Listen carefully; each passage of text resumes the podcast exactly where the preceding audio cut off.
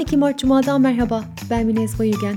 Kapsül Bülten'e hoş geldiniz. Son 24 saatin öne çıkan gelişmelerini sizin için derledik. Sağlık Bakanı Koca'nın ülkedeki ilk koronavirüs vakasını açıklamasının üzerinden tam bir yıl geçti. 17 Mart günü Türkiye'deki ilk Covid-19 ölümü açıklandı. Bakanın aktardığına göre Çin temaslı çalışanından virüsü alan 89 yaşındaki bir eczacı hayatını kaybetti. Sağlık meslek örgütlerinin sıklıkla talep ettiği en az 2 haftalık tam kapanma hiçbir zaman gerçekleşmedi. Bunun yerine hafta sonu ve bayram dönemlerinde sokağa çıkma kısıtlamaları uygulandı.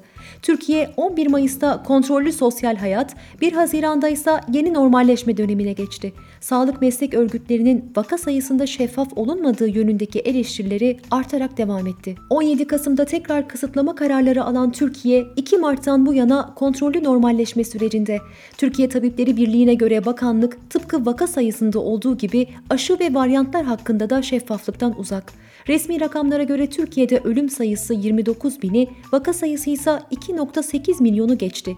En çok vaka görülen 9. ülke olan Türkiye, hastalığa bağlı ölümlerde ise 18. sırada. İstanbul'da 8 Mart feminist gece yürüyüşüne katıldıkları gerekçesiyle 13 kadın evlerinden gözaltına alındı, 5 kadınsa ifade vermeye çağrıldı.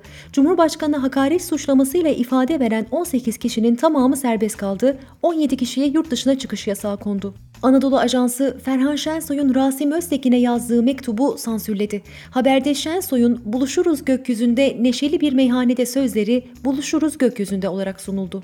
Ankara Ulus'ta yeniden inşa edilecek İller Bankası binasına ayrılan alandaki kazıda insan kemikleri bulundu. Mimarlar Odası kemiklerin Ermeni ve Katolik mezarlığındaki cenazelere ait olduğunu ve kazının hukuksuz olduğunu söyledi. Boğaziçi Üniversitesi'nin Almanya'daki partneri Karl von Ossieski Üniversitesi, Boğaziçi'ndeki baskı ortamı nedeniyle işbirliğinin durma noktasına geldiğini belirtti. Protestoların 48. gününde Boğaziçi'li akademisyenler atanmış rektör Melih Bulu'nun 8 Mart için verdiği hediyeleri iade etti. Gezi eylemlerinde polisin attığı gaz fişeğiyle başından vurulan Berkin Elvan ölümünün 7. yılında mezarı başında anıldı.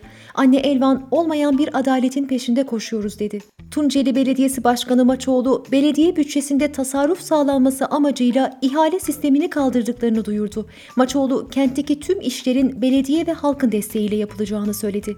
İki yılda toplam 10 milyon liralık borcun tamamını ödeyen belediye kâra geçmişti. İzmir Büyükşehir Belediyesi pandemi nedeniyle zor günler geçiren sanatçılar için Ahmet Adnan Saygun Sanat Merkezi'nin bünyesinde El Ele Müzik Orkestrası kurdu. Orkestra pandemi koşullarına göre dijital ya da seyircili 7 konser düzenleyecek. Mutant virüslerin yayılım hızını arttırdığını vurgulayan Sağlık Bakanı Koca, 76 ilde 41.488 İngiltere mutantı, 9 ilde 61 Güney Afrika mutantı, 1 ilde 2 Kaliforniya New York mutantı ve bir de Brezilya mutantı tespit edilmiştir dedi. 1 Mart'ta %7.57 olan test pozitiflik oranı 22 Aralık seviyesine dönerek %10 oldu. Test sayısının düşüklüğünü vurgulayan Türk Tabipleri Birliği 2. Başkanı Ökten, test sayıları arttığında tablonun daha ağır olduğu görülecektir dedi. Bilim Kurulu üyesi Profesör Doktor Serap Şimşek Yavuzsa varyantların da katkısıyla 3. piki yaşamak üzereyiz dedi. İstanbul'da 15 Mart'tan itibaren kahvehane, internet kafe, berber, hamam, masaj salonu, düğün salonu, tiyatro ve spor salonları gibi birçok yere girişte HES kodu zorunluluğu getirildi. Türkiye, Rusya ve Katar Dışişleri Bakanları ilk kez üçlü olarak Doha'da bir araya geldi. Bakanlar Suriye'nin toprak bütünlüğüne destek ve ayrılıkçı hareketlere karşı ortak mücadele mesajı verdi. Amsterdam Belediye Başkanı Halsema, 23 yaşındaki Türkiye kökenli yazar Lale Gül'ün güvenliğine yönelik ciddi tehditler bulunduğunu söyledi. Gül, Hollanda'da doğup büyüdüğü katı İslami ortamı eleştirel bir dille anlattığı Yaşayacağım romanı nedeniyle ölüm tehditleri almıştı. Videm Enstitüsü'nün 2021 demokrasi raporuna göre Türkiye son 10 yılda en çok otoriterleşen 3. ülke oldu.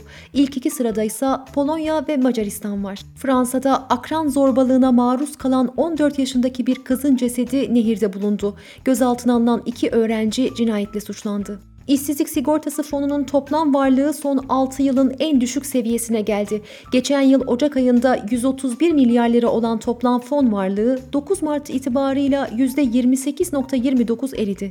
Uber İstanbul'da 13 Ocak'ta faaliyete başlamasından sonra Ankara'da da hizmet vermeye başladı. Merkez Bankası verilerine göre Türkiye'nin cari işlemler hesabı Ocak ayında 1 milyar 867 milyon dolar açık verdi.